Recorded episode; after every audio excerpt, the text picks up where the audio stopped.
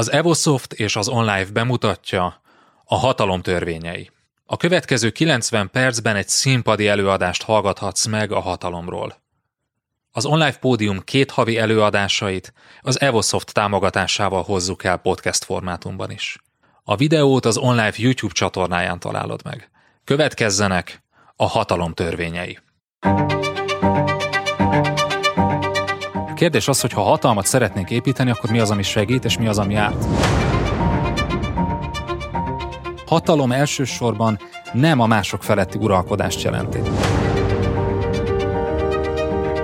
Ha hatalomról beszélünk, sokkal fontosabb kérdés, hogy hogyan menedzseljük a döntéseink következményeit, és nem az, hogy hogyan jutunk el arra a döntésre. Tudnunk kell azt, hogy kik a kulcsfontosságú szereplők a siker szempontjából. Három-négy ilyen kulcsfontosságú kapcsolat eldönthet egy teljes karriert. Álláspontok helyett sokkal hasznosabb, hogyha az érdekeket tisztázunk. Azokat a problémákat, amelyeknek a megoldása sok embertől függ, sok területet érint, hatalom nélkül egyszerűen nem tudjuk megoldani. Egy cégnél, egy iparágon belül maradunk, akkor jóval nagyobb eséllyel építünk ki hatalmat. Szeretném, hogyha az előadás végén úgy állnál fel innen, hogy több hatalmat szeretnél magadnak.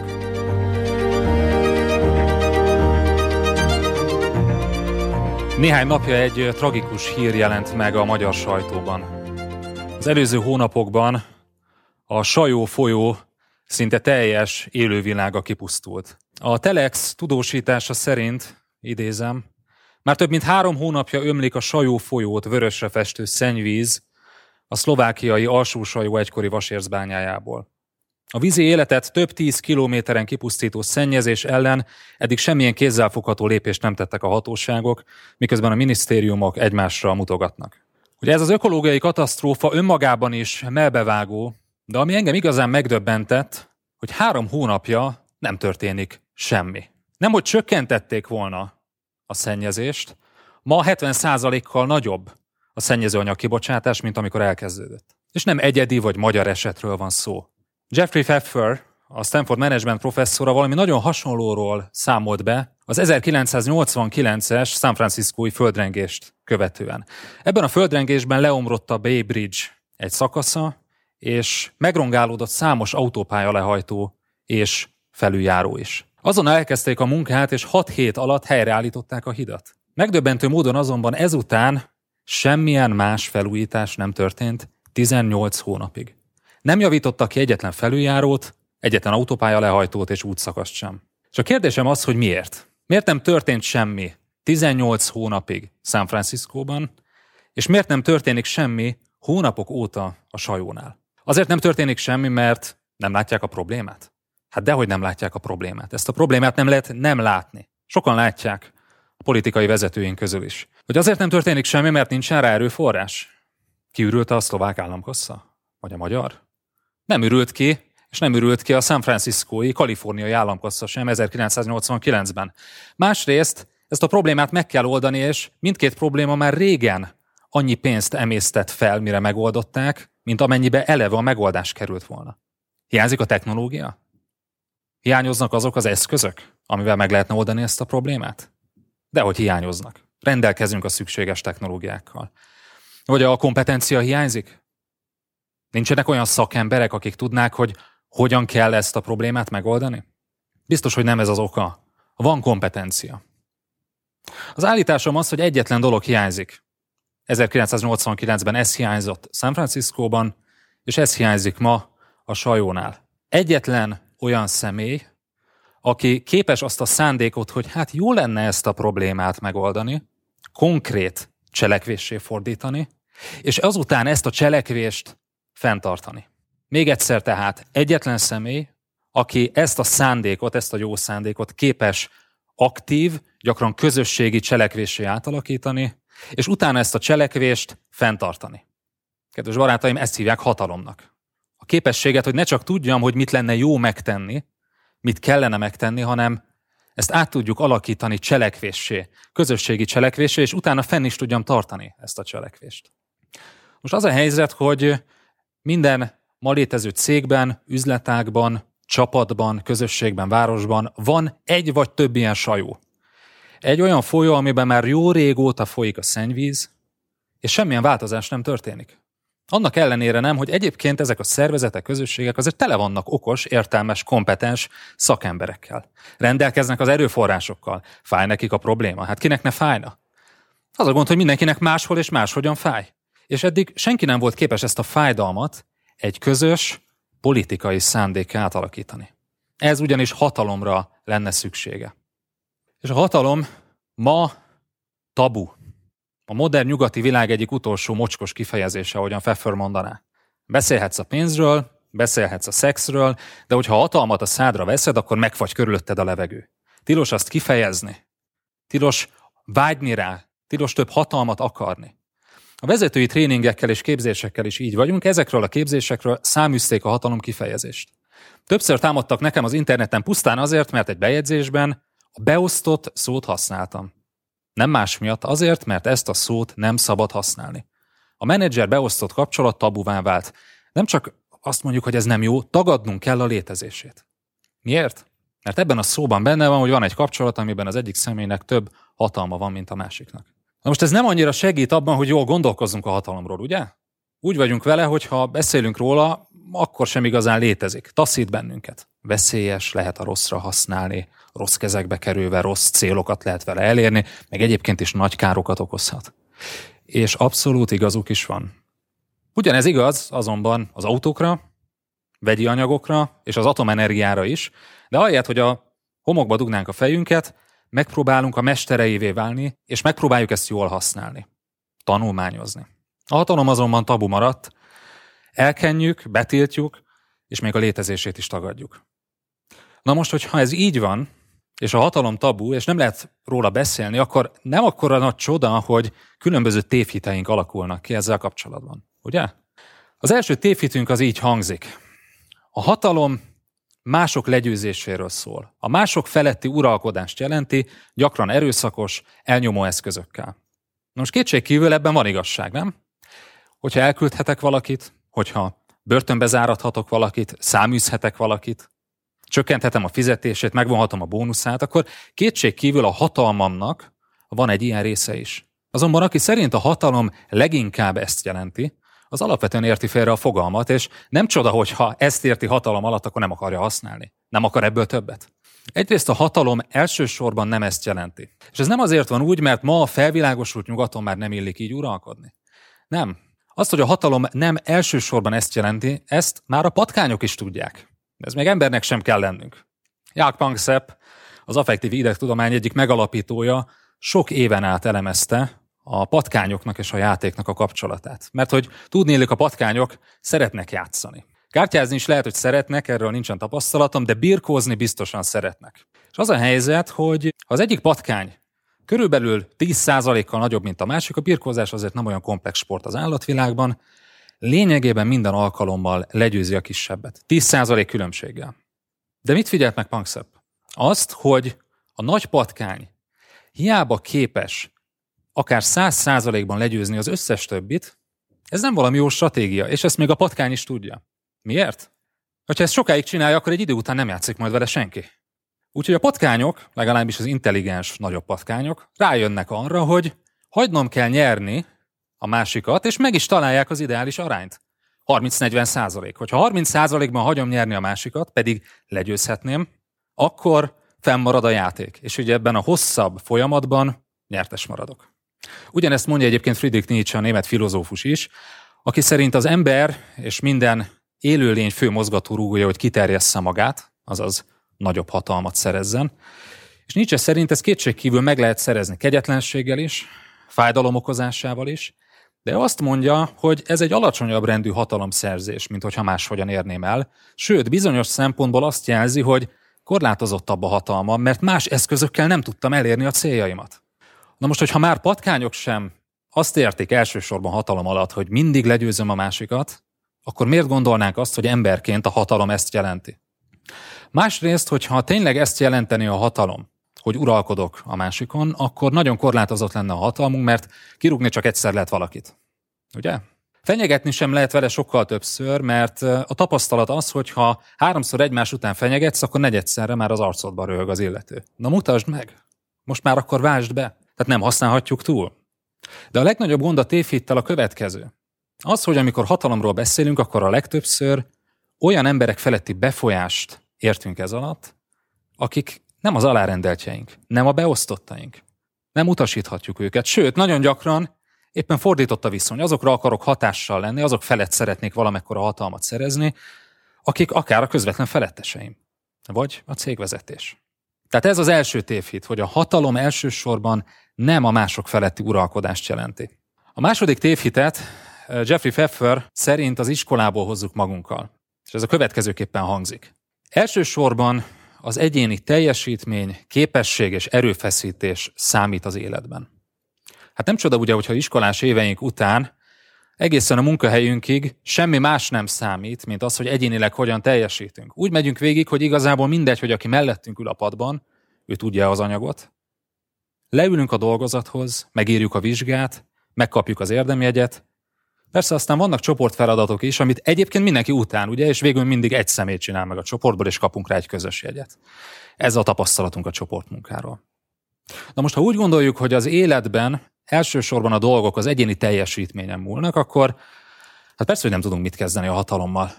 Mert hogy ha én vagyok a legjobb szakember a csoportban, akkor legyen az, amit javaslok. Ha én hozom a legjobb, leglogikusabban kifejtett magyarázatot, akkor valósuljon meg az a terv. Főleg akkor, hogyha a másik személy csak azt mondja, hogy nekem az a megérzésem, hogy legyen ez. Ugye? Ez elég kellemetlen érzés. A valóság azonban a következő. Amint csatlakozunk egy szervezethez, lényegében mindezt elfelejthetjük. Igen, számít az egyéni teljesítmény azután is, az egyéni kompetencia, de hogyha csak én tudom, hogy X irány megfelelő, és ezt senki más nem tudja rajtam kívül, akkor lényegében ennek a szervezeti haszna nulla. Ennek nincsen szervezeti haszna. A hatalom alakítja az egyéni érdekeket együttműködésé, amelyel végül értékes célokat érünk el. Barabási Albert László ugyanezt erősíti meg a Képlet című művében, ahol a siker törvényeiről ír. És itt az első törvény az úgy hangzik, a teljesítmény vonza a sikert, de ha a teljesítmény nem mérhető, a sikert a hálózatok hozzák meg. Az, amit Barabási hálózatnak nevez, az valójában az, amiről ma beszélünk, a hatalom. És egy szervezet magasabb szintjén lényegében egyre inkább ez van jelen. Minél magasabbra kerülünk, annál inkább ez határozza meg. Na most az a nehézségünk, hogy erről nem mondanak semmit az iskolában. Ez volt tehát a második tévhitünk. A harmadik tévhit Pfeffer szerint a következő. Minden feladatnak van egy jó, és hát van sok rossz megoldása, a mi dolgunk pedig alapvetően az, hogy megtaláljuk a jó megoldást. Ugye ezt a tévhitünket szintén az iskolából hozzuk. Ugye ott egy feladat, amit valaki kitalált, ott egy megoldó kulcs, ami alapján X módszerrel kell eljutnod az Y megoldásig. Esetleg a módszerek között válogathatsz, de van egy helyes válasz. Na most ez az a tévhit, ami különösen káros a hatalommal kapcsolatos viszonyunkban. Miért? Azért, mert az üzleti élet legtöbb komplex problémája nem ilyen. Minél magasabbra kerülünk, annál inkább azt tapasztaljuk, hogy nincsenek egyértelmű jó és rossz válaszok. Harry Kissinger a 20. század Nobel békedíjas külügyminisztere és diplomatája így számolt be erről. Mielőtt Kennedy elnök tanácsadójaként dolgoztam, a legtöbb akadémikushoz hasonlóan úgy hittem, hogy a döntéshozatal jó részt intellektuális feladat. Nekem csak annyi a dolgom, hogy bemenjek az elnök irodájába, és meggyőzzem őt a nézetem helyességéről. Azért sokan tudunk azonosulni, nem? Aztán a Kissinger gyorsan jön a hideg vízzel. Gyorsan rájöttem, hogy ez az elképzelés veszélyesen gyermeteg, ennek ellenére sokan vallják. Az egyszerű döntések, amelyeknél vannak helyes és helytelen válaszok, amelyeket egy elemzés alapján előre lehet látni, sosem érnek el az elnökig, hanem már alacsonyabb szinten megoldják őket. Na most, ha ez így van, akkor a döntéseink azok messze kevésbé analitikus feladatok. Az üzleti életben a döntéseink pillanatában ugyanis nem változik meg semmi. Nem tudjuk azt, hogy ez egy jó vagy rossz megoldás volt. Igazából nem jelent semmit az, hogy most ára vagy bére mondok igent, holnap ugyanúgy fel kell a nap. A döntés pillanatában fogalmunk sincs, hogy jó döntést hoztunk-e. Ez csak utólag a megvalósítás után derül ki, de akkor sem tudhatjuk azt, hogy most a döntés pillanata volt jó, vagy a megvalósítás. És van egy másik fontos szempont is. Az, hogy a döntésünkre fordított idő általában messze rövidebb, mint amit a döntésünk következményeivel töltünk. Tehát, hogyha hatalomról beszélünk, sokkal fontosabb kérdés, hogy hogyan menedzseljük a döntéseink következményeit, és nem az, hogy hogyan jutunk el arra a döntésre. Na most, ha ez így van, akkor a nagy döntéseink azok messze kevésbé analitikus és elméleti feladatok. Sokkal inkább az a kérdés, hogy képesek vagyunk-e ezeket a döntéseket konkrét cselekvésé fordítani, és ezt a cselekvést fenntartani. Ugye emlékezzünk, ez volt a hatalomnak a definíciója. Ezzel a három tévhittel élünk tehát. A hatalom mások legyőzését jelenti, mások feletti uralkodást. Az életben elsősorban az egyéni teljesítmény, képesség számít. És a harmadik, hogy minden feladatnak van egy jó és egy rossz megoldása, és a mi feladatunk az, hogy megtaláljuk a jó megoldást, a jó döntést. Ez a három tévhit akadályoz bennünket abban, hogy a hatalom kérdésével foglalkozzunk. Ha ezeket így gondoljuk, akkor nem látjuk értelmét, hogy miért kellene hatalomról beszélgetnünk. És ez pedig baj. Azért baj, mert azokat a problémákat, amelyeknek a megoldása sok embertől függ, sok területet érint, hatalom nélkül egyszerűen nem tudjuk megoldani. A sajót nem tudjuk kitisztítani, akármennyire hosszan is elemezzük a kérdést és küldjük el másoknak, és egyedül sem tudunk nekiállni. És ez veled is így van. Hogyha innoválni szeretnél egy szervezetben, hogyha változásokat szeretnél sikerrel végigvinni, vagy olyan üzleti eredményeket szeretnél elérni, amelyek túlmutatnak a saját vagy a kis csapatod munkáján, akkor egyszerű a válasz, hatalmat kell kiépítened. És az a rossz hírem, hogy ez a hatalom ez alapvetően az emberekről szól. És az emberek sajnos nem számítógépek. Tehát nem úgy néznek ki, hogy betáplálunk X mennyiségű adatot, és utána valamilyen algoritmus alapján kijön Y döntés, a logikus döntés. És ez különösen így van, hogyha a harmadik pontot elhisszük, hogy hát nincsenek olyanok, hogy jó és rossz válaszok az üzleti élet magasabb szintjein. Amikor elkezdünk beszélni erről a témáról, a hatalomról, a szervezeti működés emberi oldaláról, akkor elkezdünk veszengeni. Micsoda? Politika, nyelvezet, hatalomtechnika? Milyenekkel nem élünk ilyen szerekkel. Na most az a helyzet, hogy amikor elutasítjuk ezt az oldalunkat, nagyon sokan arról számolnak be, hogy pontosan ilyenkor válunk védtelenebbé ezekkel a technikákkal szemben.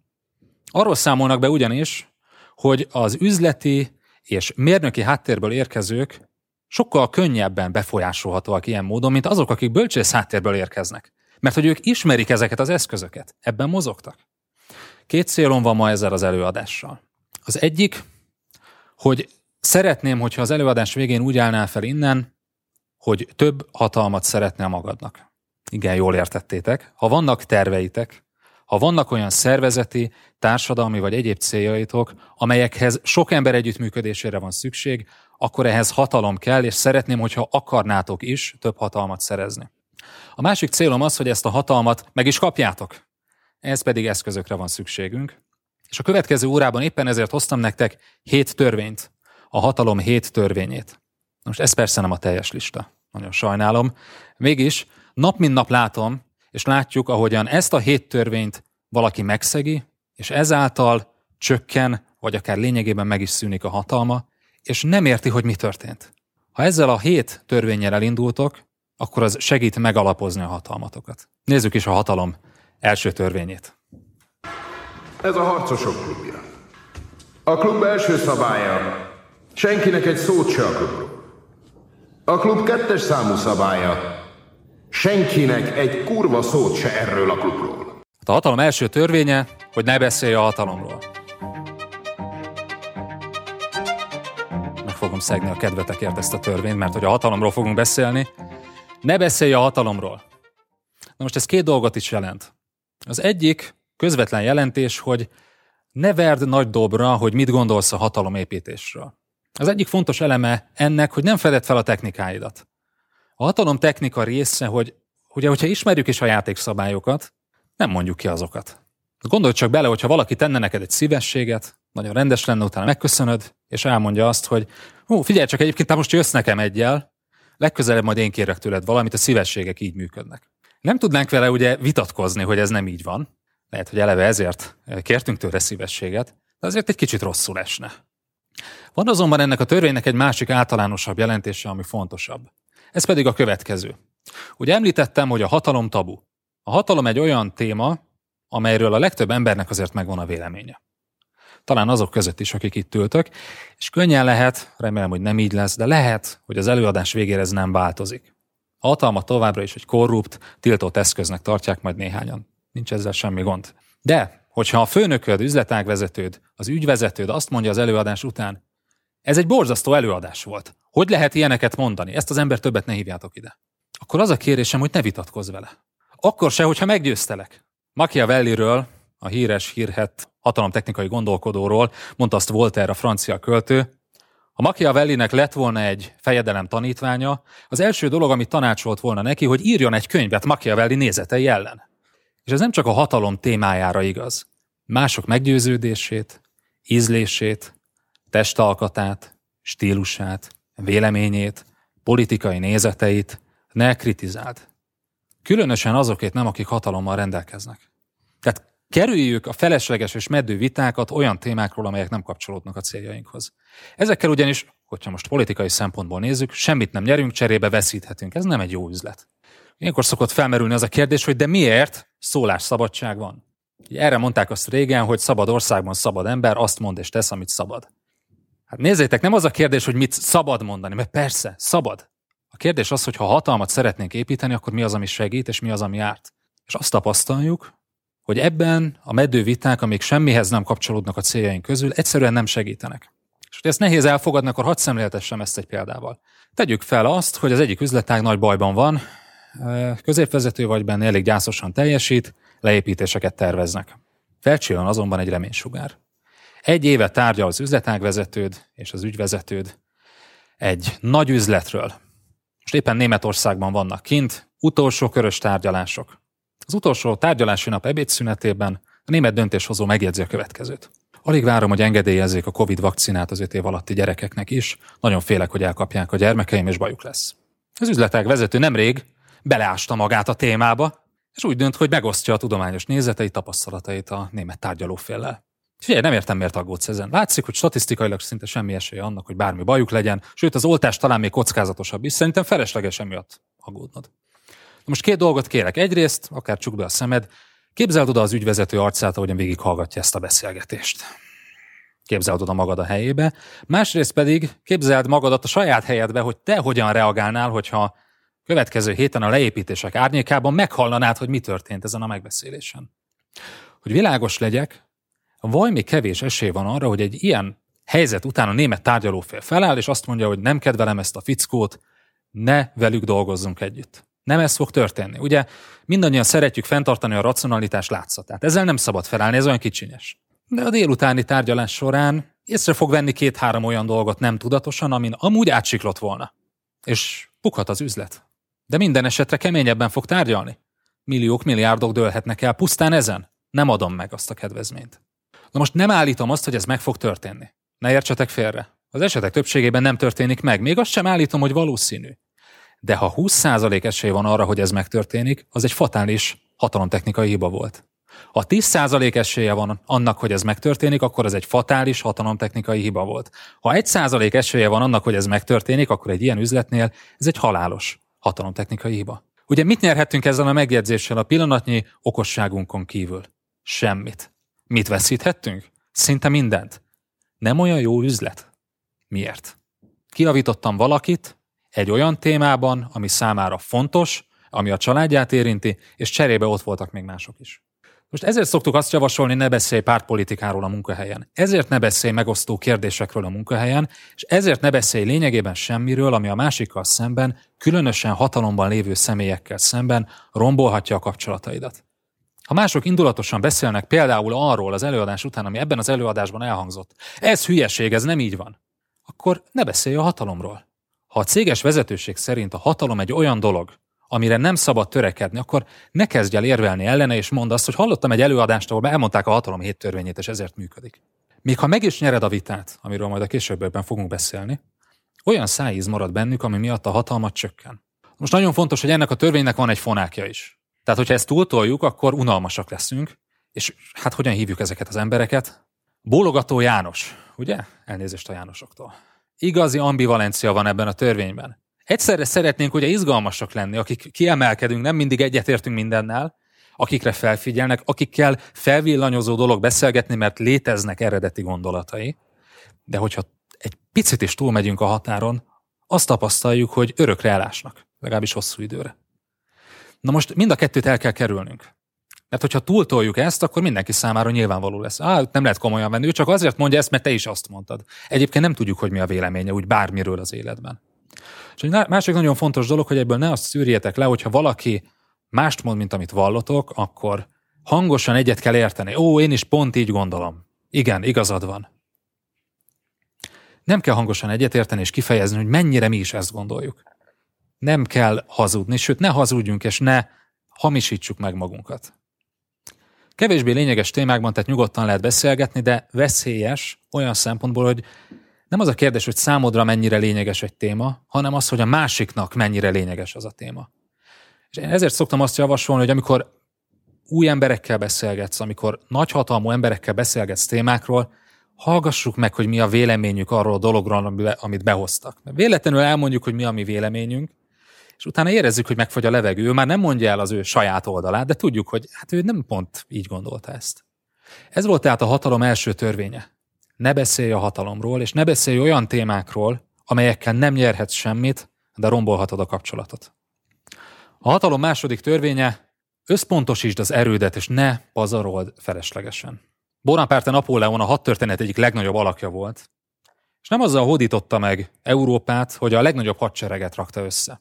A győzelmének az volt a kulcsa, hogy tudta, hogy egyetlen döntőponton kell erősnek lennie. Minden más ponton lehet gyengébb, mint az ellensége. Azt írta. A nagy győzelmek titka, hogy tudjuk, hogyan mozgósítsuk és összpontosítsuk az erőinket a megfelelő pillanatban. A győzelem abból fakad, hogy még egy kisebb hadsereggel a hátunk mögött is nagyobb erővel rendelkezünk a támadásponton. Ez viszont ugye arra van szükségünk, hogy máshol gazdaságosan bánjunk az erőnkkel. Egyszer megengedte egy tisztjének, hogy na akkor most ragd össze te a csapataink eloszlását a határon. Nem tudva ugye, hogy Napóleon mi az, amit szeretne, hát én szép apró csapatokban egyenletesen elosztotta a határon. Oda vitte Napóleon elé, azt mondja, hogy nagyon szép, amit csináltál, de mit szeretne, mit csináljanak ezek a csapatok? Beszedjék a vámot a határon? Ennek a törvénynek az egyik legdurvább megsértése az, amikor egy vesztes csatát próbálunk megvívni. Nézzünk erre egy példát. A vezetőnk odajön, és azt mondja, úgy döntöttem, hogy a három termékünk közül az egyiket megszüntetjük. Gondold át, és hoz javaslatot arra, hogy hogyan alakítsuk át a csapatainkat. Na most tegyük fel, hogy nem értünk egyet ezzel a döntéssel, de a döntés már megszületett. Minden erőfeszítést, amit ezután abba fektetünk, hogy megpróbáljuk megváltoztatni ezt a döntést, érvelni ellene, beszélni a hátrányairól, lényegében elpazaroltunk egy vesztes csatára. Ugyanez a helyzet, hogyha a csapatunk nem ért egyet egy döntéssel, de mi továbbra is kitartunk az álláspontunk mellett. És akkor ilyenkor szokták azt mondani, amit tréningeken is sokat mondanak, hogy hát az együttműködés a lényeg. Az, hogy elmondjuk, hogy mi máshogyan gondoljuk. Lehet, hogy ezzel mentem meg a csapatunkat attól, hogy egy rossz döntést hozzunk.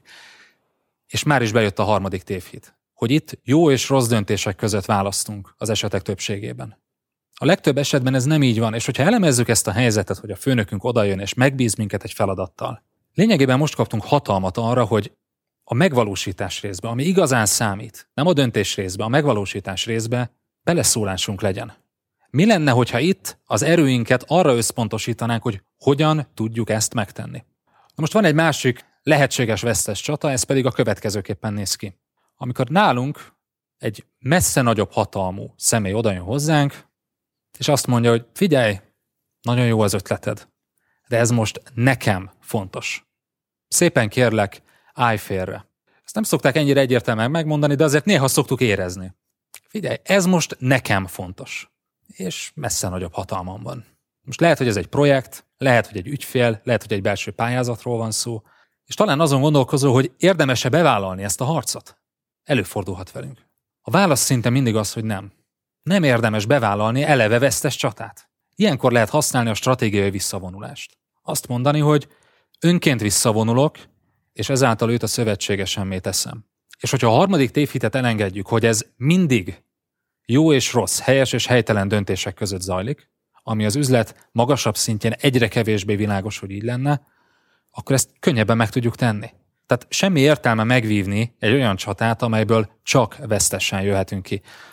Lehetnek kivételek, etikai kérdések, de most általánosságban beszélünk. Ehhez összpontosítani kell az erőnket.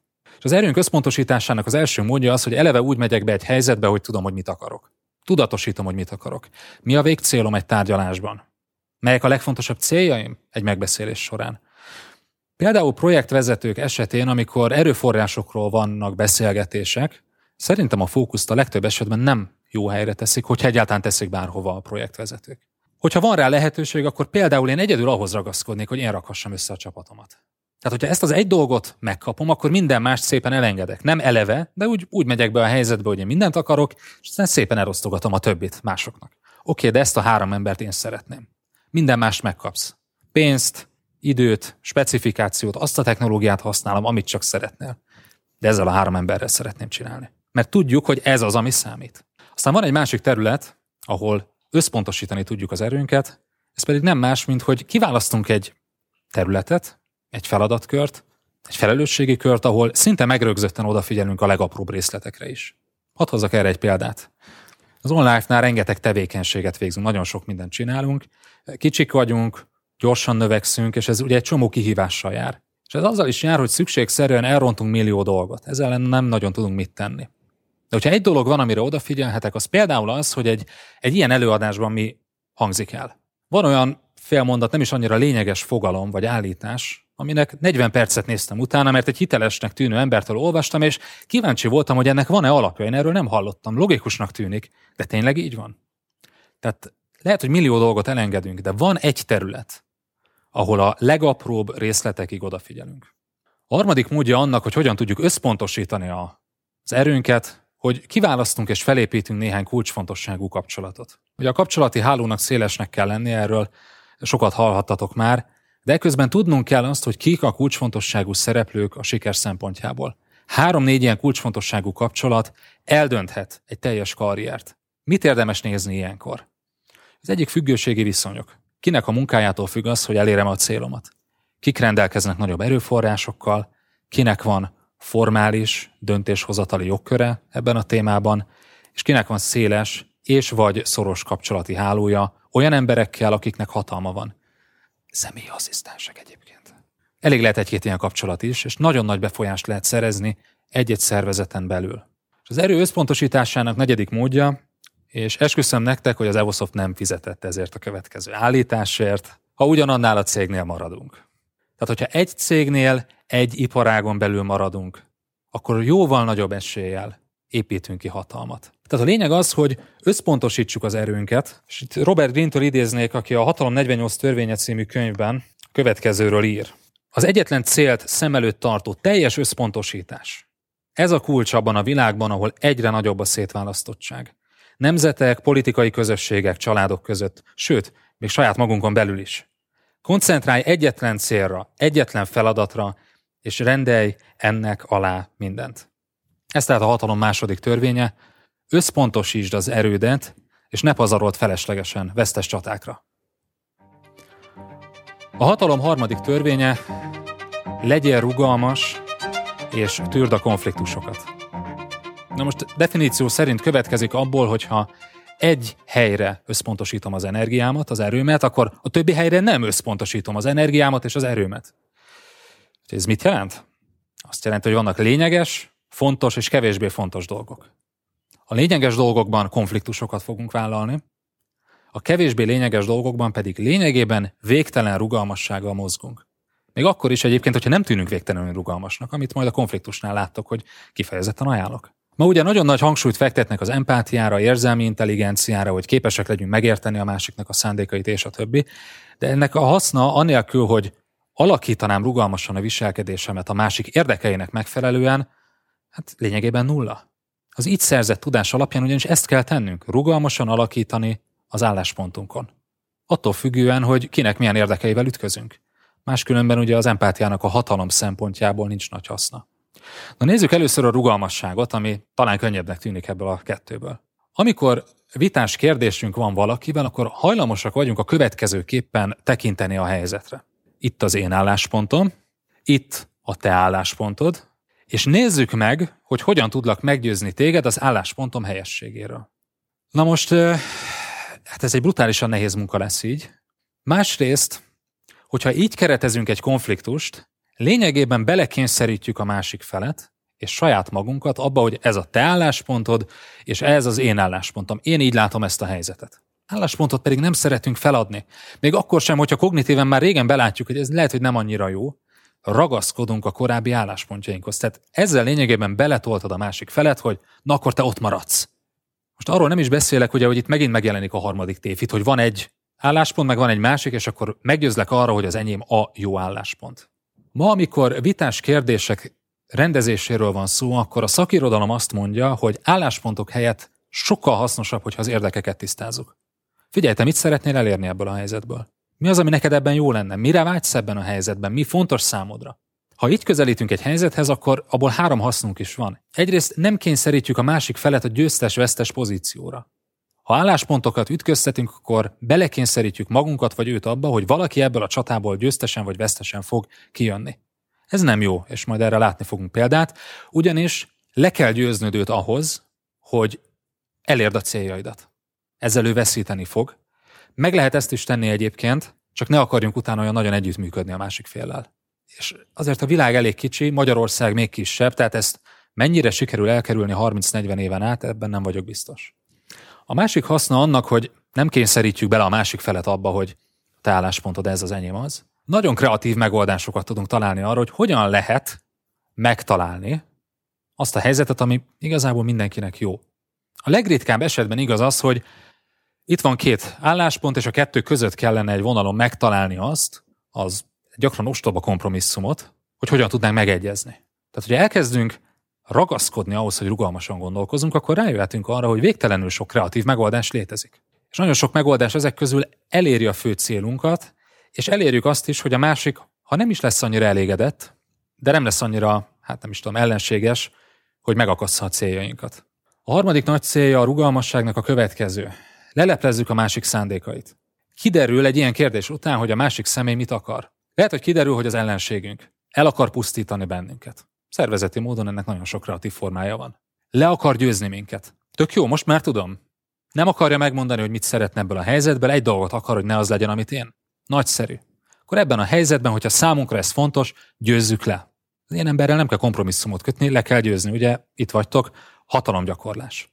Ha pedig nem fontos, engedd el, legyen úgy, ahogyan akarja, és ennek különböző formái.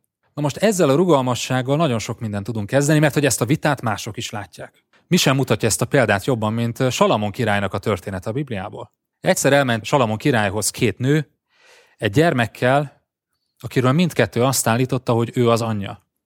Egyszerre szültek, és az egyik nő állítása szerint a másiknak a gyermeke meghalt, és reggelig kicserélte, és ő reggel észrevette azt, hogy igen, itt fekszik mellettem egy kisgyermek holtan, de ő nem az enyém. És akkor ott vitatkoztak Salamon király előtt. Krisztus előtt első évezred környéke, tehát más mód nem nagyon lett volna rá. A király megszólalt. Nem tudtok dönteni? Vágjuk ketté a gyermeket, az egyik fele a tiéd, a másik fele az övé. Nagyon sokszor egy ilyen kompromisszumot próbálunk keresni, ugye? Az egyik anya ezt mondta, kérlek uram, adjátok inkább oda neki az élő gyermeket, csak ne essen bántódásra. Mire a másik azt mondta, nem, jó lesz ez a megoldás, amit mondtál király, az egyik felét kapja meg ő, a másikat én. Ekkor megszólalt a király, és azt mondta, adjátok annak az élő gyermeket, aki nem akarta, hogy ketté vágják, mert ő az anyja. Na most tudom, hogy a modern ízlésünknek túl durva ez a történet, de egyértelműen rámutat ez a helyzet arra, hogy kinek van valódi érdeke a konfliktusban. Ebben a helyzetben. És a rugalmasságunkkal lényegében kihúzzuk az ellenségünk lába alul a talajt. Ha valóban meg akar egyezni veled, akkor képes lesz rá. Ezt látja a felettesed, látja a vezetés, látja mindenki. Képes lesz veled megegyezni. De ha szabotálni akar, akkor ezzel a végtelen rugalmassággal lényegében leleplezed a szándékait. Vagy éppen a végtelen rugalmasságát, amit egyébként ezután szépen lehet vele szemben használni. Teljesen rugalmatlan, nagyszerű. Most már tudom, hogy milyen kategóriába tegyem. Erről majd beszélni fogunk egy kicsit többet. Tehát legyünk végtelenül rugalmasak abban, ami nem kulcsfontosságú a céljaink szempontjából. De mi a helyzet akkor, amikor döntő fontosságú kérdésről van szó? Hát akkor harcolni fogunk. A teszáliai, akivel küzdesz. Valóságos óriás. Én nem állnék ki ellene. Ezért hal meg veled együtt a neved.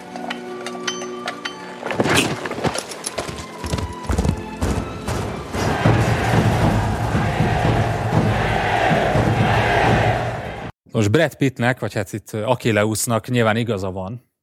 Amikor szembe jön velünk az óriás, akkor ki kell állnunk ellene, különben nem marad fel a nevünk, a szervezetben nem érjük el a céljainkat. És talán emlékszünk erre a jelenetre, amikor megérkezik ide, ott vár rá a hadsereg, mindenki ő rá vár, egyedül ő tudja megoldani a helyzetet, még a király is tehetetlen, ugye pozícióból fakadó hatalom. Ha ő vállalja a konfliktust, akkor az egész hadsereg megmenekül, és hazamehet a hadsereg, nem kell csatázniuk. Na ez jelenti azt, hogy ha valaki hatalommal rendelkezik. Amikor azonban jön szembe a bajnok és hatalmunk van, akkor ki kell állni. És fel kell vállalni a konfliktust. Hát van, aki ezt jobban tűri, és van, aki nehezebben. És legyünk egészen egyértelműek ezzel kapcsolatban. Konfliktus nagyon sokféleképpen szokták keretezni. Jeffrey Pfeffer szerint a konfliktus nem más, mint elrettentés. Meg fogom nehezíteni az életet, hogyha szembe szállsz velem. Ha nem úgy történik ez a helyzet, számíthatsz rá, hogy küzdeni fogok. Nem adom be a derekam, következményei lesznek rád nézve, ha nem az történik, amit kértem.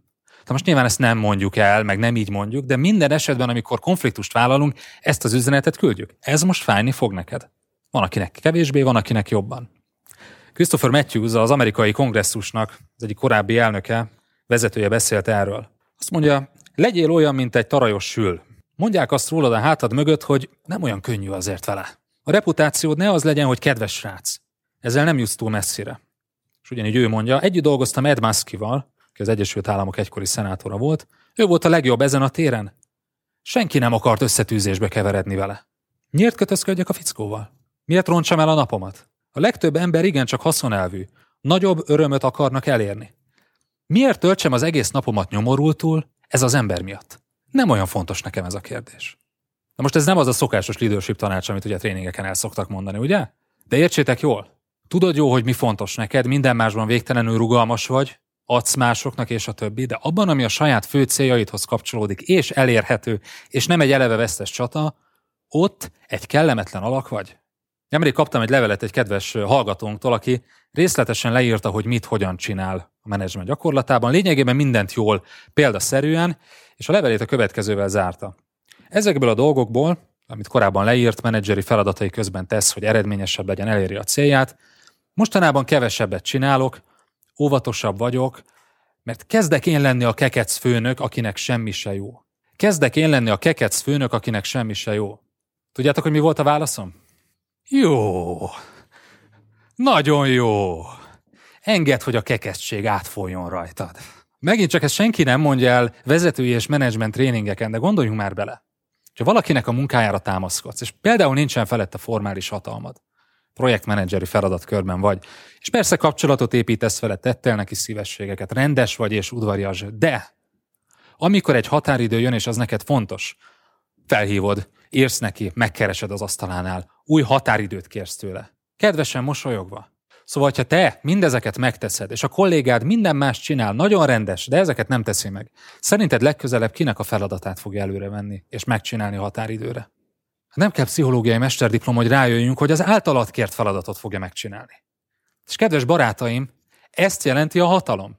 Azt jelenti a hatalom, hogy dönthetett volna másképpen, de azt tette, ami nekem fontos volt.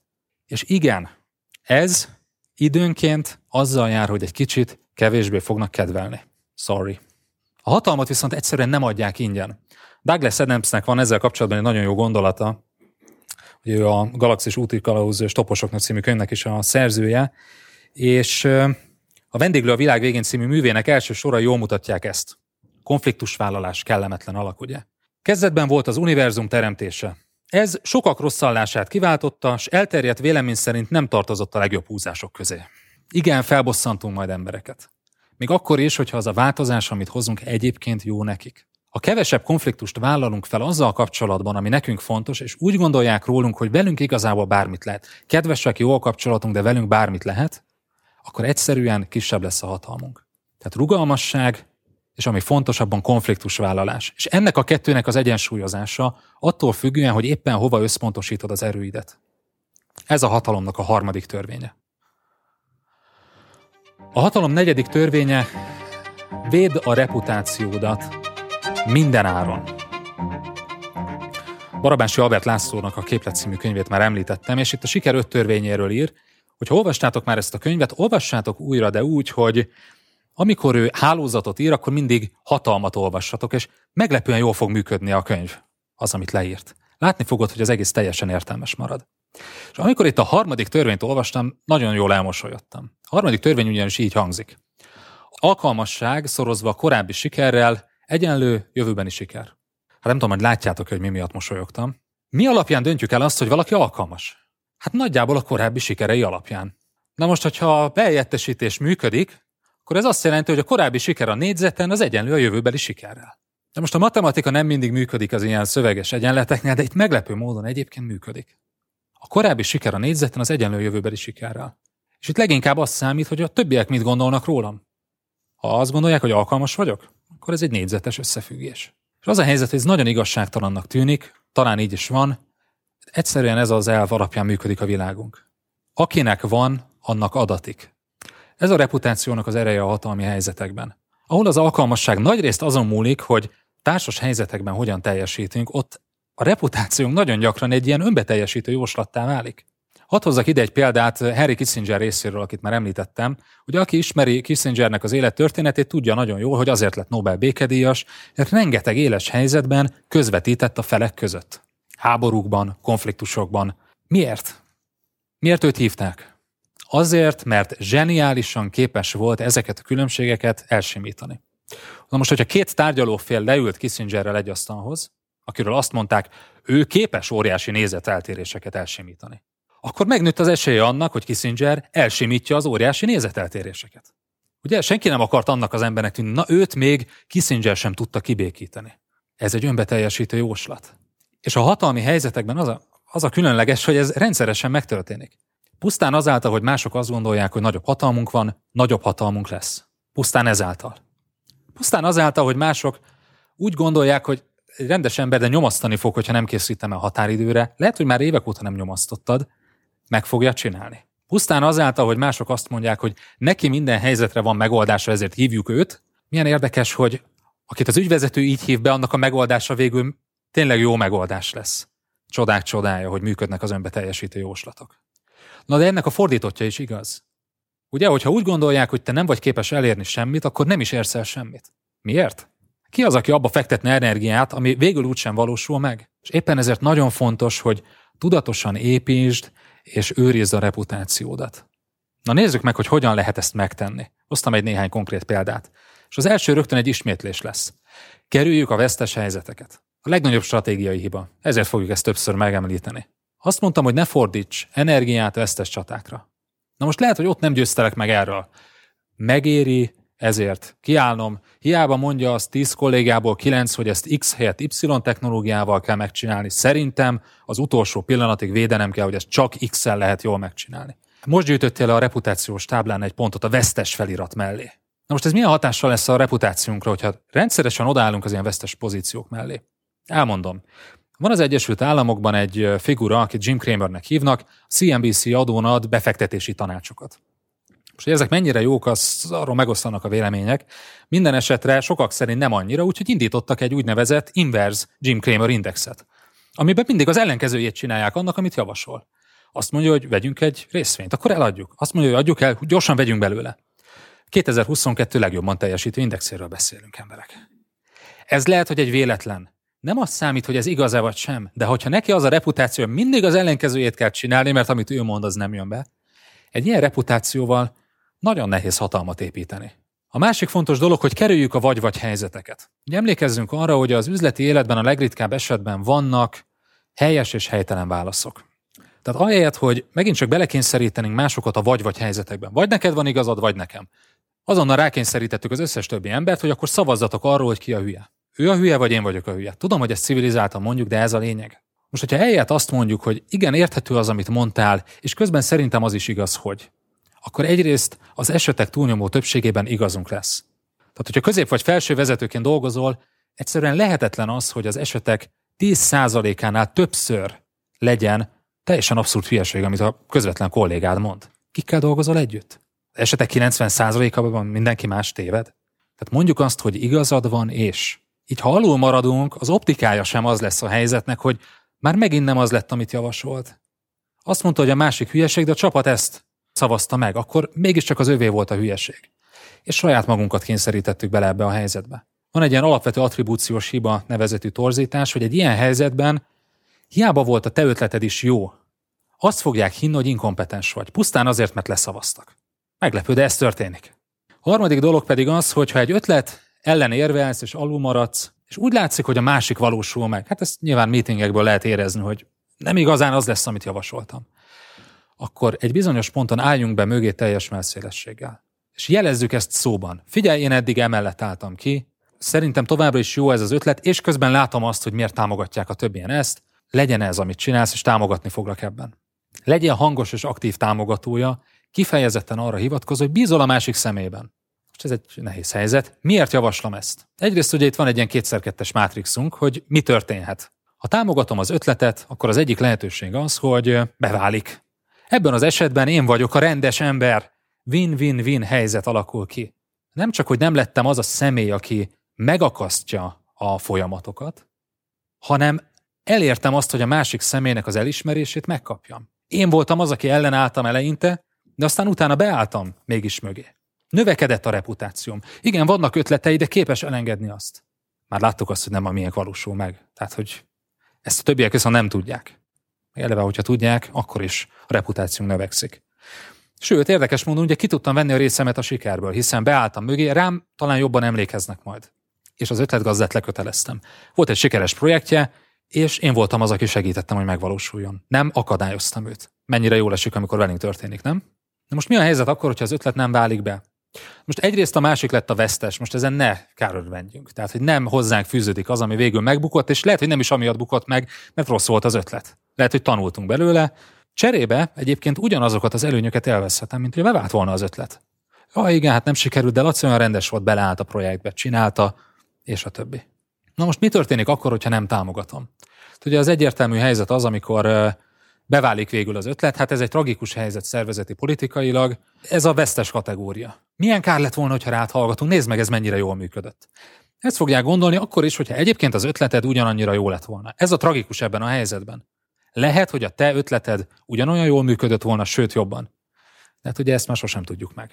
Na most mi a helyzet a negyedik eséllyel? Nem támogatom, és nem válik be. És nagyon sokan erre játszanak. Ez az ötlet meg fog bukni, mert ez egy rossz döntés. És arra játszunk, hogy ilyenkor hát emlékezni fognak ránk. Ő volt az, aki megmondta. Ő volt az, aki megmondta, hogy ez nem fog működni, és milyen jó, hogy itt van velünk a csapatban. Az a szomorú hírem, hogy egyrészt senki nem fog emlékezni arra, hogy mit mondtál, legfeljebb az az érzés marad meg, hogy kellemetlenkedtél. A másik pedig az, hogy nem nagyon szoktak odajönni hozzánk, mert hogy nem gondolják azt, hogy, hogy meg tudjuk valósítani. Az is lehet, hogy engem tesz majd meg bűnbaknak a csoport. Nem? Én voltam az, aki ellenálltam. Lehet, hogy beleálltam utána a projektben, de nem jeleztem szóban. Én vagyok a csoport bűnbakja. És egy dolog biztos, hogy az ötletgazdával való kapcsolaton biztosan romlani fog majd. Na most ennél csak egy rosszabb helyzet van, hogyha tényleg oda jönnek hozzánk, hogy na, akkor csináljuk meg azt, amit mondtál. Lehet, hogy menet közben rájöttünk, hogy nem volt ez olyan egyszerű helyzet. Menet közben rájöttünk, hogy ez nem olyan téma, amiben politikai energiát lenne érdemes tenni, de most mit mondjak? Visszautasítsam? Mégsem működne annyira jól? Hát még talán az a jobb, hogyha nem jönnek oda hozzánk. Ha támogatjuk, akkor ezzel egyszerűen csak nyerhetünk. Hogyha nem támogatjuk, vagy nem jelezzük egyértelműen, hogy beállunk a csapatba, azzal pedig csak veszíthetünk hatalmi szempontból. Csak itt a következő kérdés, hogy hogyan lehet jó reputációt építeni. Felfőrit azt mondja, hogy nagyon fontos a korai kezdés. Tehát amint egy új helyzetbe kerülünk, az első néhány dolog sikerüljön nagyon jól. Apró dolgok, és sikerüljenek nagyon jól. Tehát az első munkáinkkal úgy könyveljenek el, mint egy keményen dolgozó, lojális, elszánt, eredményeket szállítani képes munkatársat. A másik dolog, hogy amint van egy olyan feladat, ami kicsi, de egy kapcsolati hálónak a csomópontjába helyez minket, vállaljuk el. Egy rendezvénynek a megszervezése, céges bulinak a megszervezése, egy Toastmasters klubnak az indítása egy szervezeten belül. Tehát nagyon sok olyan helyzet lehet, ami nem feltétlenül kapcsolódik a napi munkánkhoz, de egy kapcsolati hálónak a csomópontjába kerülünk ezáltal. Meetingen való prezentáció, egy rendezvény meglátogatása, bármilyen csapat munkáról szóló jelentés, és a többi. Olyan apró dolgok, amit ugye eddig csak az a hülye csináltott, mert neki mindenre van ideje. Lehet, hogy érdemes most már elkezdeni harcolni ezekért a feladatokért. Most, hogy ezt végighallgattátok, lehet, hogy többetekben felmerült egy kérdés, hogy na jó, de mi a helyzet a sebezhetőséggel? A sebezhetőség az egy olyan fogalom, amiről rengeteget hallunk, azt halljuk, hogy legyünk sebezhetőek, és ezt ugye gyakran úgy értik, hogy mutassuk a hibáinkat, mutassuk a gyengeségeinket, és a többi. Most egyrészt a sebezhetőség eredetileg, amit Brené Brown fogalmazott meg, hát messze nem ezt jelentette. Nem mondom, hogy azzal mindenben egyetértek, de ő nem ezt értette ez alatt, hogy mindent megmutatom, mutatjuk a hibáinkat kérdés nélkül. De ezen most lépjünk túl. Beszéljünk arról, amit ma nagyon gyakran értenek alatta, ilyen rövid posztokban. Bátran mutasd a gyengeségeidet, hibáidat, kudarcaidat. Néha az a az összeesküvés elmélet ugrik be így a fejemben, hogy ezeket odafent azért írják valakik, hogy a többiek oda lenne, nehogy följussanak ugyanide, ahol most jelenleg mi vagyunk. Mutassátok csak nyugodtan a gyengeségeiteket, romboljátok a reputációtokat. Az a helyzet, hogy olyan gyengeséget, hibát, karaktergyengeséget, vélt vagy valós, nem is tudom, negatívumot saját magunkkal, ami ezt a reputációt rombolná, soha nem vállaljuk fel, és nem mutatjuk, és nem tesszük a kirakatba. Észrevettétek már azt, hogy amikor sebezhetőségre hoznak példákat előadásban, akkor ott mindig olyan hibákat hoznak fel, amiket évekkel ezelőtt javítottak? Vagy olyan hibákat, amiket valójában senki sem látott? És időnként az is előfordul, hogy olyan hibákat hoznak be, amik egyébként nem is hibák. Ugye? Brutálisan sokat dolgoztam karrierem első 15 évében, és aztán rájöttem, hogy ez egy gyengeség, és nem éri meg. Köszönjük, Emese! Ez, egy, ez a sebezhetőség egy kiváló felvállalása volt. 15 évig nagyon keményen dolgoztam, minden eredményt elértem, feljutottam a csúcsra. Na most ez nem azt jelenti, hogy ne vállaljuk fel, amikor hibázunk. Ne értsetek félre. Vigyük oda a csapatunknak, amint hibázunk. Vigyük oda, és mondjuk, azt figyeljetek, ezt rossz gombra nyomtam, hogyan lehetne javítani. Nézzétek, ez azért történik, mert holnap úgy is kiderül. Fél óra múlva úgy is kiderül. De olyan vélt gyengességeket, amiket, amikről csak mi tudunk lényegében, nem befolyásolnak senkit, ne tegyünk ki a kirakatba. Azokról a gyengességekről, amikről pedig mindenki tud, nyugodtan beszélhetünk. Egyetlen esetben használhatjuk ezt a sebezhetőséget, tehát kitenni egy-egy olyan hibát, amit más nem lát, hogyha az előző időszakban minden összejött. És mellé vannak irigyeink, és olyan személyek, akik egyébként nem a javunkat akarják. Ilyenkor bátran játsszuk le, á nem, tudját, tudnád mennyi hiba volt ebben a projektben, ami egyébként elképesztően jól sikerült. Tudnád mennyi hiba volt ebben, meg mennyi mindent elrontottam, és egyébként is neki, meg neki, meg neki, meg neki köszönhető. Így nem távolodnak el tőlünk az emberénk, akkor sem, hogyha egyébként mondjuk csillog a sikerünk a többieknek bizonyos kudarcaival szemben. Lehetnek ilyen helyzetek, és emberileg rosszul esik. És emlékezzünk rá, a hatalom az emberekről szól. Tehát ez volt a hatalomnak a negyedik törvénye. Védjük a reputációnkat minden áron. Azon múlik a hatalmunk egy jó része, hogy más emberek hogyan tekintenek ránk. És hogyha kell, akkor építsük újra magunkat a többiek szemében. Hatalom ötödik törvénye, ismerd a szövetségeseidet és az ellenségeidet.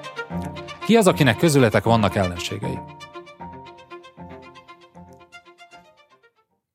Ha nincsenek, akkor valószínűleg vannak még fejlődési lehetőségeid hatalomtechnika terén. Mert hogyha hatalmat építesz, akkor idővel lesznek ellenségeid. Megdöbbentő, ugye? Igen, szokott ugye eszünkbe jutni a Jézusi mondás, szeresd az ellenségeidet. Na most ahhoz, hogy szeressük az ellenségeinket, eleve el kellett fogadnod azt, hogy léteznek az esetek jó részében. Másrészt tudnom kell, hogy kik azok. Beazonosítottam őket, és így szeretem őket. Na most, hogyha Jézusnak voltak ellenségei, akkor ne haragudjatok, nektek is lehetnek. A kérdés nem az, hogy lesznek-e, hanem hogy mit kezdjünk velük. De előtte beszéljünk egy kicsit a másik oldalról. A kedvesebb fajtáról, ők a szövetségeseink hogy általában azok a szövetségeseink egy helyzetben, és ezt érdemes például egy változás előtt felmérni, akikkel az érdekeink egy irányba mutatnak, akikkel mondjuk nem versenyzünk, akikkel jó és aktív a kapcsolatunk, és nagyon gyakran azért jelzik számukra, hogy helyen egyébként veled vagyok ebben a kérdésben, ezt csak úgy előre szólok. A legnagyobb gond a munkai egyenlőség kérdésével, amit úgy értünk, hogy mindenkivel ugyanúgy viselkedjünk, az, hogy azt gondoljuk, hogy a szövetségeseinkkel pont úgy bánjunk, mint bárki mással a szervezetben, és ez nem így van szövetségeseinkkel messze óvatosabban bánunk, és messze többet megengedhetnek maguknak. Egy néhány dolog, amit rendszeresen elkövetünk, én magam is sokszor elkövettem. Egyrészt soha nem kritizáljuk nyilvánosan egy ötletét, elképzelését, ami számára fontos, azelőtt, hogy neki négy szem közt jeleztem volna ezt. És nagyon gyakran azután sem. Emlékezzünk rá, hogy a harmadik tévhit nem biztos, hogy vannak jó és rossz döntések üzleti témákban, de a másik dolog az, hogy hát nyugodtan jelezze neki más, aki politikailag nem ennyire okos, mint mi. Miért pont én a szövetségeseként? Hát ha ez akkora hiba, nem lehet, hogy a 15 fős csapatból valaki ezt fel fogja hozni? A másikot soha ne hozzuk kellemetlen helyzetbe, akkor sem, hogyha valamivel kapcsolatban ő a hibás. Tehát bátran vegyük magunkra. Ő késett egy anyaggal, nem szólt miatta? Ott vagyunk a meetingen? Mondjuk azt, én hibáztam, elnézést kérek. Utána persze lehet vele beszélni, de ne hozzuk kellemetlen helyzetbe mások előtt. Harmadik, hogy mindig egyeztessünk velük, előzetesen, mielőtt valamilyen javaslattal vagy változtatással állunk elő, és építsük be a véleményüket, vagy mondjuk el nekik azt, hogy miért nem tudjuk beépíteni most a véleményüket, az álláspontjukat. Tegyünk meg nekik mindig mindent ahhoz, hogy támogassuk a céljaikat, tegyünk szívességet és teljesítsünk túl, és persze tartsuk velük aktívan a kapcsolatot. Na most nyilván ezeket mindenki mással szemben is ajánlom, de hogyha a szövetségeseinkkel szemben ezt megsértjük, egy pillanat alatt a legnagyobb ellenségeinké válhatnak. Ugye szeretet és a gyűlölet között nagyon-nagyon vékony a határ, és hogyha egyszer árulásnak veszi a szövetségesünk azt, hogy valamit elkövettünk vele szemben, akkor innentől kezdve lehet, hogy már szereztél magadnak egy ellenséget, hogyha eddig nem volt. Tehát különösen figyeljünk oda rájuk, és nézzétek, lehetnek itt olyan korábbi szövetségesek, akikkel szemben ezt megsértettük. Lehet, hogy évekkel ezelőtt. És azt gondoljuk, hogy már nem emlékeznek rá, mert azóta is együtt dolgozunk. Javaslom azt, hogy ez az előadás után hívjátok fel őket, és mondjátok azt, figyelj, három éve ezt csináltam. És tudom, hogy ez mennyire rosszul esett, én ott nem kezeltem ezt jól, hibáztam, elnézést kérek. És ugye nagyon gyakran visszaállíthatóak ezek a kapcsolatok, de kezeljük őket és mondjuk ki, hogy ebben hibáztam. Na most ez az egyenletnek az egyik fele, a szövetségesek. Térjünk rá most az ellenségekre. Attól válik valaki az ellenségünké, hogy le akar győzni bennünket. Nem igazából az érdekeit szeretné, hanem bennünket szeretne legyőzni, nem szeret bennünket, nem vagyunk neki szimpatikusak. Igazából teljesen mindegy, hogy ez az érzés kölcsönöse. Mi baja van ennek velem? Mindegy, mert innentől kezdve ő az ellenséget, hogyha az ellenségetként viselkedik veled szemben. Riválist látnak benned, akkor is, hogyha te ezt nem szeretted volna így kifejezni. Egy olyan üzletágat, ami állandóan elszívja előlük az erőforrásokat, bármilyen oka lehet, bármilyen személyes oka is. Az első dolog, amit tudatosítsunk, hogy ez nem személyes, és ne személyesen kezeljük. És a másik, amiben nagyon gyakran belekényszerítik ilyenkor az embert, hogy akkor nekem is így kell éreznem. Egyáltalán nem kell így éreznem a másikkal szemben. Ne viszonozzuk ezt az érzést. Másrészt mindig számoljunk velük a változásainknál. Még egy kisebb hatalmú ellenség is képes arra, hogy megakasszon egy változási folyamatot, hát még akkor, hogyha egy nagyobb hatalmú ellenséget szereztél valahol, akárhol. Tehát gondold át előre azt, hogy milyen pontokon akaszthatja meg a szándékaidat.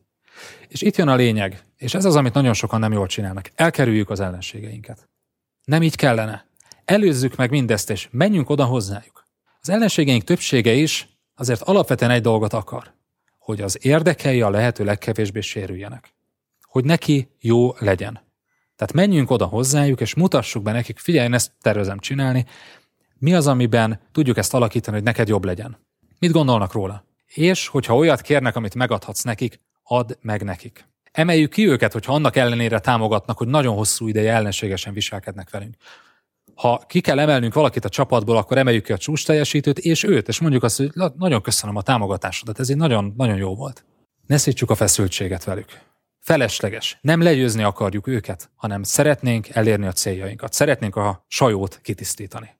És végül, hogyha nem sikerül kezelni őket, ezért építünk hatalmat. Azért építünk hatalmat, hogy ilyenkor el tudjuk érni a céljainkat. Nem az a célunk, hogy legyőzzük őket, de hogyha ez kell ahhoz, hogy a céljainkat elérjük, akkor felvállaljuk ezt a konfliktust is.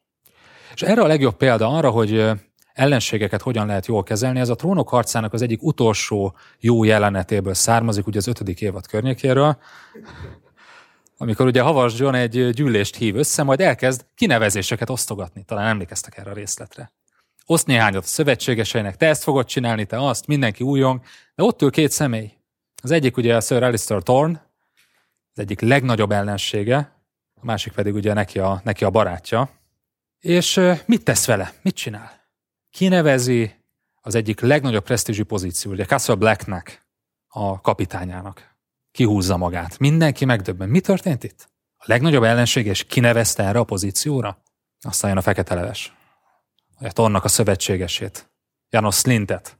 Lényegében száműző oda ki a világ végére. Az, amit eredetileg úgy terveztek, hogy a legnagyobb ellensége kap, nem ő kapta, ő egy nagyon jó kinevezést kapott. Erre megtagadja a parancsot, és sértegetni kezdi Havas john -t. Na mi történik ezután? I will not have it! Did you hear me, boy? I will not have it! Are you refusing to obey my order? You can stick your order up your bastard ass. Take Lord Janice outside.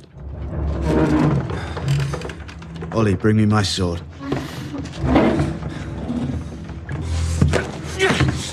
Get out! Cannot do this!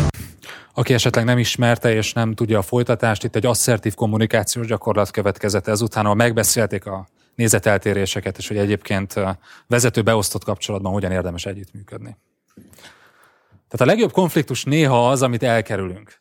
Ha meg tudjuk adni az ellenségünknek azt, amit kér, miért ne tegyük? Érzelemből, indulatból? Nem fogunk sokáig jutni a hatalomtechnikában, hogyha ezek vezérelnek bennünket. Miért ne kötelezzük le? És vannak olyan személyek, akik ellenségesen álltak hozzánk, és ezzel lényegében a legszorosabb szövetségeseinké váltak. Tehát ez a hatalom ötödik törvénye. Ismerjük a szövetségeseinket és az ellenségeinket. A hatalom hatodik törvénye érvelés és adatok helyett a másik érdekeivel és a személyes meggyőzés eszközeivel érje a változást. És akkor itt egy nagy nehézségünk, hogy a politikai döntéseket elsősorban nem nyers adatok és érvek alapján hozzuk meg.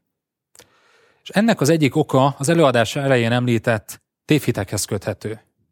Ugye, ha a lehető legritkábban létezik egy jó válasz komplex kérdésekre, döntésekre, ezért hiába áll rendelkezésünkre szinte végtelen mennyiségű adat, azokból végtelen sok, nagyjából egyenlően helyes következtetést le tudunk vonni. Peter Drucker, a modern management atya egyszer azt jegyezte meg, hogy bárki, aki elérte a felnőtt kort, képes olyan tényeket találni, amelyek alátámasztják az állításait. Na most igen, az információ és az elemzés nagyon hasznos eszköz, de leginkább a beléjük vetett hitünk miatt. Hú, ezt mutatják az adatok, akkor beleállunk ezerrel és megcsináljuk. De messze nem biztos, hogy egy ilyen analitikus folyamat végén megkapjuk az általunk helyesnek vagy akár jónak vélt választ.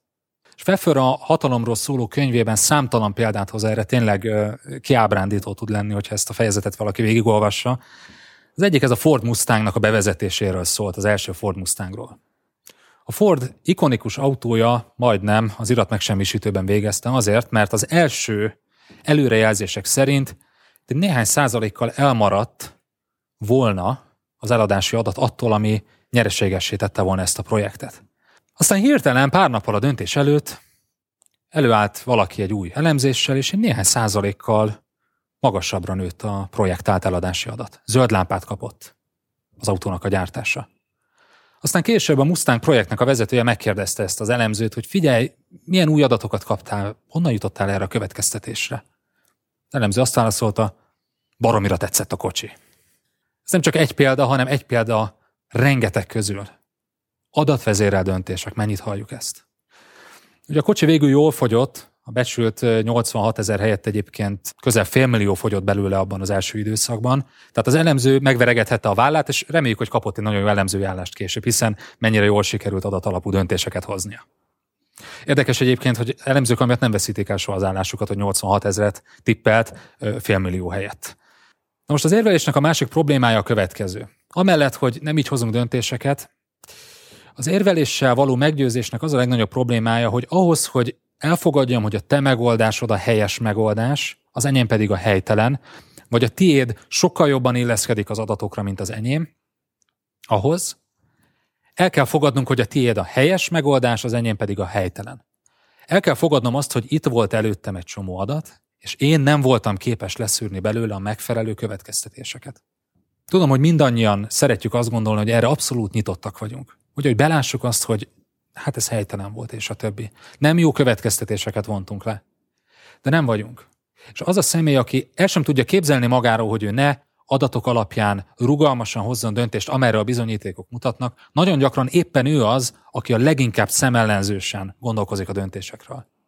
Tehát, hogyha úgy próbáljuk meg érvényesíteni a hatalmunkat, például nálunk nagyobb hatalmú emberekkel szemben, hogy annak az illetőnek be kell látnia, hogy egyébként nálunk hülyebbek voltak, kiszúrta a szemüket néhány adat, de nem voltak képesek belőle a megfelelő következtetéseket levonni, akkor sok sikert kívánok ez a feladathoz, én nem ezt az utat választanám.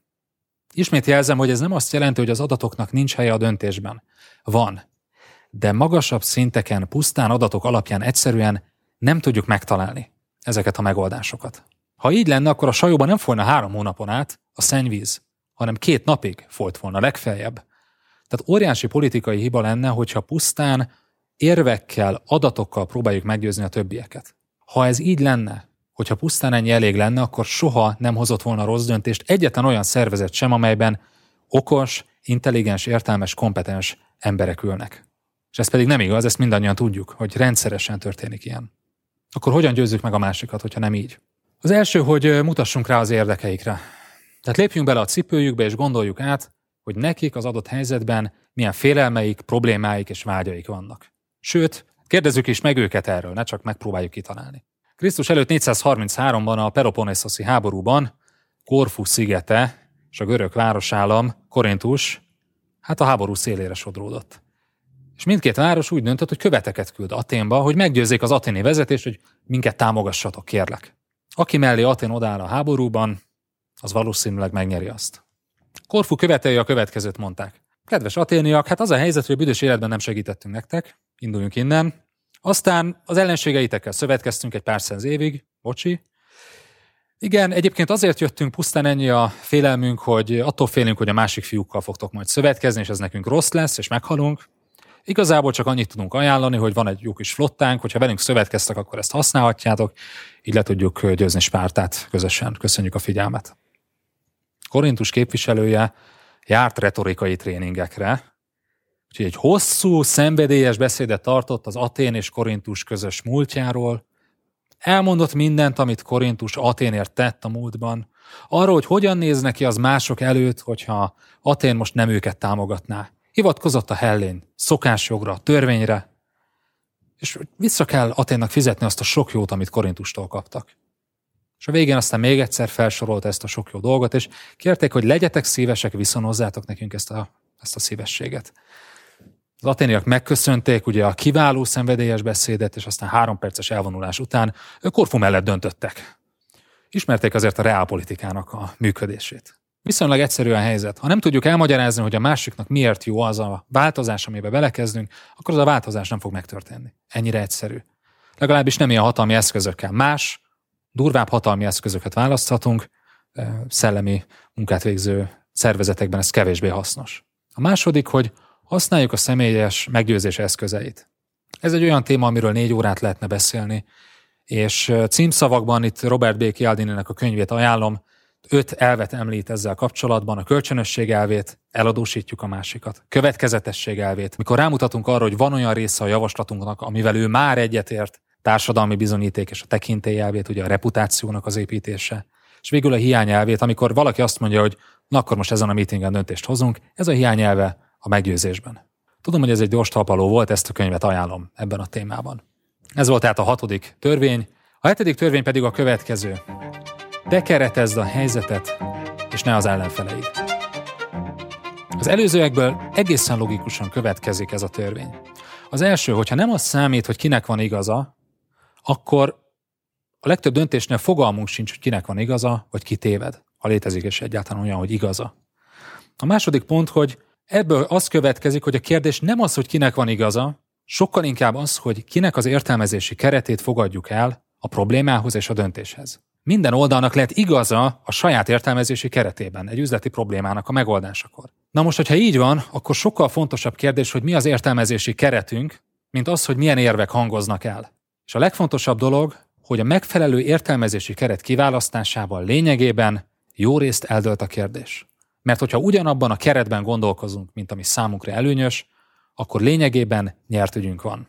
Na most nézzük meg ezt egy példán keresztül, és utána adok is egy néhány eszközt ehhez. Képzeljük el azt, hogy a vállalat egyik üzletága bajban van. Amellett, hogy a pénzügyi helyzet sem túl rózsás, növekvő bevételek, de mondjuk enyhén csökkenő eredmény, az előző két hónapban a fejlesztő csapatok sokat túlóráztak, létszámhiány van, de úgy tűnik, hogy elkészültek a legfontosabb fejlesztések, a nehezen túl vannak, határidőre. A kérdésem felétek a következő. Ti hogyan kereteznétek ezt a problémát és a helyzet lehetséges megoldását? Nem tudom, hogy észrevettétek a trükköt. Rögtön itt van az első megoldás. Önmagában azzal, hogy ezt a kérdést tettem fel, ti hogyan kereteznétek a problémát és a helyzet megoldását, előfeltételeztem azt, hogy itt van egy probléma, amire megoldást kell találnunk. Ugye? Ebben milyen gyakran belecsúszunk. Ebben a szituációban ugyanis könnyen lehet, hogy a fejlesztő csapat keretezése az, hogy nincs itt semmi probléma. Nem készült el a cucc? Nem lett minőségi? Az ügyfél nem elégedett vele? Dehogy nem. Két hete mondta, hogy teljesen elégedett, következő nagy release három hónap múlva lesz, nyári szabadság jön, nincs probléma, nem kell megoldás. De ezzel a kérdéssel már is úgy kereteztem, hogy van egy probléma, amire megoldást kell találni. Lehet, hogy a fejlesztési igazgató is osztja ezt a véleményt. Azért fúrja az oldalát, hogy jó, értem én, de hogyha csökken az eredmény, akkor idővel kevesebb pénzt kapok, kevesebb pénzt kapunk a céljainkra. Tehát az ő keretezése az, hogy van probléma, de ezt a problémát nem nekem kell megoldani, mert alapvetően mi jól csináljuk a dolgunkat. Nézzünk meg még egy néhány lehetséges keretet. A pénzügy azt kérdezi, hogyan tudnánk költséget csökkenteni az eredmény növelése érdekében. Így érkezik a megbeszélésre. A HR azt kérdezi, hogyan tudnánk áttenni ebből az üzletágból pár embert máshova, ahol szükség lenne rájuk, és többet is termelnének. Az egyik feltörekvő terméknek a product owner azt kérdezi, miért nem adtok nekem több embert egy jó csapattal? Látható, hogy ebben a termékben, amit mit csinálunk az üzletágon belül, nagy a potenciál. Az üzletág vezető azt kérdezi, biztos, hogy kell bármin változtatni? Ez nem egy normális piaci folyamat eredménye? Egyszeri eset, aztán majd helyreáll? A vezérigazgató pedig azt a kérdést teszi fel, hogy olyan elkezdett csökkenni a növekedési potenciál ebben az iparágban? Mit jelent ez ránk nézve? Szerintem ez alapján már látjátok, hogy mit gondolok keretezés alatt. Egy megbeszélésre beül ez az öt vezető, beül ez az öt személy, plusz a fejlesztési igazgató, és napestig hozzák az érveiket a saját keretükben. Miért igaz az, ahogy a nők néznek erre a problémára? Annélkül, hogy észrevennénk azt, hogy teljesen más keretben beszélünk ugyanarról. A kérdés tehát az, hogy ki és milyen keretet képes elfogadtatni a többiekkel. Legalább annyira, hogy ez leküzdi a többiek ellenállását. Egyrészt ebben az időzítésnek döntő fontossága van. Ha a negyedik meetingre érsz be, annak az esélye, hogy te keretezd a helyzetet, lényegében nulla. Addigra már négy meetinget végig beszéltek abban a keretben, amiben valamilyen módon közösen megállapodtak. A másik, hogy döntő fontosságú, hogy milyen kérdéseket teszünk fel. Mivel nyitunk egy megbeszélést? Milyen kérdéseket teszünk fel menet közben? Problémákra vagy lehetőségekre fókuszálunk a kérdésekben? És a harmadik nagyon érdekes dolog, hogy a meetingeknek, a memóinak óriási szerepe van. Hát most nézzétek, ha ti írjátok a meetingek memóit, akkor abból dolgoznak a többiek. Ez a keretezés fog átmenni. És erre van egy kiváló példánk, ismét az amerikai politikából. Meg George Bundy, Kennedy elnök nemzetbiztonsági tanácsadója fejlesztette ezt tökére. Egy idő után itt hirtelen mindenki Bundynak a jegyzeteit használta, így az ő jegyzetei irányították a következő lépéseket. Az határozta meg, hogy az elnökhöz mi jut el, amit ő írt meg. Az emberek lusták, nem fogják átírni ezt. Tehát a hatalom hetedik törvénye ez. Mi keretezzük a helyzetet, és ne az ellenfeleink. Saját keretünkben sokkal egyszerűbben tudjuk őket meggyőzni arról, hogy miért jó ez nekik, milyen előnyökkel jár ez számukra. És politikai szándékot és erőt lehet gyűjteni ahhoz, hogy történjen valami, vagy hogy ne történjen semmi, hogyha éppen ezt szeretnénk elérni. Ez rajtunk múlik. Most az előző egy órában végigmentünk a hatalomnak a hét törvényén. Lehetne még hétszer hét órát is beszélni, de a hatalom nyolcadik törvénye az, hogy ha unalmas vagy, akkor a többiek megutálnak, úgyhogy most itt be fogjuk ezt rekeszteni.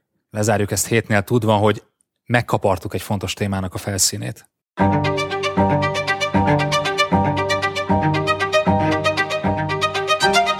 A Sajó folyóval kezdtem az előadásomat, a Sajónak a példájával, azzal, hogy ebben a szörnyű tragédiában nem volt egyetlen ember, aki az előző három hónapban képes lett volna bemozdítani ezt a gépezetet. Egy olyan gépezetet, amiben van pénz, szaktudás, problématudat. A végeredmény azonban mégis a teljes bénultság. De miért? Mert hiába van szándék, ha nincs hatalom arra, hogy ezt konkrét cselekvéssé fordítsák. Minden egyes cég, város, ország, közösség tele van ilyen folyókkal. Van, ahova már évtizedek óta ömlik a szenny, van, ahova csak tegnap előtt óta. Ezeknek a folyóknak a többségét azonban csak akkor tudjuk megtisztítani, hogyha rendelkezünk a szükséges hatalommal. A hatalmat nem adják ingyen, és nem jár automatikusan. Nem jár pusztán azért, mert intelligensek vagyunk, vagy teljesítettünk, vagy nagyon jól érvelünk. Van, akinek könnyebben megy a hatalom felépítés, és van, akinek nehezebben. Egy dolog azonban biztos. A cégünk, közösségünk és országunk profitál abból, ha ez a hatalom kompetens, jó szándékú és becsületes emberek kezébe kerül? Feleségem gyermekgyógyász rezidens, és néhány hete elkísértem a házi gyermekorvosok országos konferenciájára, ahol néhány kollégájával előadott. Eddig nem tudtam, hogy engem is érdekel a mukok után nyirokcsomó szindróma, de higgyétek el, hogy ez a téma is lehet érdekes. A feleségem előtt adott elő dr. Szabó Attila, a Semmelweis első számú gyermekklinikájának igazgatója. Arról beszélt, hogy hogyan érték el, hogy idén január 1-től felvegyék a kötelező csecsemőkori szűrővizsgálatok közé a cisztás fibrózis szűrését is. Ez egy örökletes betegség, ami nagyon súlyos szövődményekkel jár, és bár ritka, de akit érint, azt nagyon gyakran már gyermekkorában tüdőtranszplantálni kell. Mi kellett ahhoz, hogy ezt elérjék? Szaktudás nyilvánvalóan kellett, de ez önmagában nagyon kevés lett volna. Mi kellett még hozzá? Kellett hozzá több klinika együttműködése, erőforrás, több ezer házi orvosnak a bevonása, minisztériumi döntés, protokoll kidolgozása, elfogadtatása. Mindez egy olyan időszakban, az előző két évben, a Covid kellős közepén, amikor minden oka meg lett volna minden szereplőnek, hogy elengedjék a projektet.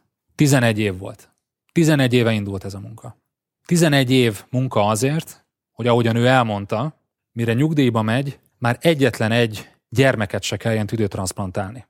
11 év, de megtörtént. Ezt jelenti a hatalom. És ennek a hatalomnak ára van. Be kell tartanunk ezt a hét törvényt. Ennek a hatalomnak törvényei vannak. Ez nem jön magától, nem jön pusztán abból, hogy egyszerűen kedvesek vagyunk, meg aranyosak, meg azt mondják rólunk, hogy velünk milyen jó dolgozni. Abból sem jön, hogy a pálya széléről van véleményünk, és tudjuk, hogy mit hogyan kellene csinálni. És elmondjuk, hogy de és hogy milyen inkompetens mindaz a személy, aki a sajót nem tudja kitisztítani. Ez a meccs a küzdőtéren dől el. És hogyha a küzdőtéren már ott vagy, vagy a mai előadás után úgy döntesz, hogy én is belépek ebbe a küzdőtérbe, és közben mások megszólnak és kritizálnak, mert hozhattál volna jobb döntést, vagy lehettél volna kedvesebb, akkor azt szeretném, hogyha eszedbe jutna az, amit Roosevelt mondott 1910-ben Szorboni Egyetemen egy diplomát adón. Nem a bíráló számít, nem az, aki fanyalog, azért, mert az erős ember egy pillanatra megbotlott, vagy mert ezt vagy azt szerinte lehetett volna jobban is csinálni, az, aki cselekedni mert.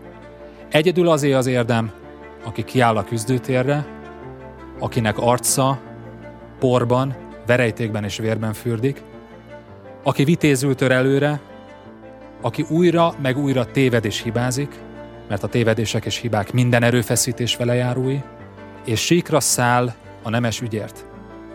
És szerencsés esetben végül megízlelheti a diadal gyümölcseit. Ha derekas teljesítménye dacára végül mégsem arad sikert, legalább tudja, hogy soha nem kell osztozni a bátortalanokkal és hideg szívűekkel, akik nem ismernek sem győzelmet, sem verességet. Küzdjetek és ízleljétek meg a diadal gyümölcsét. Ez volt a Hatalom törvényei, az Evosoft és az OnLive közös műsora. A következő epizódokért iratkozz fel az OnLive YouTube csatornájára.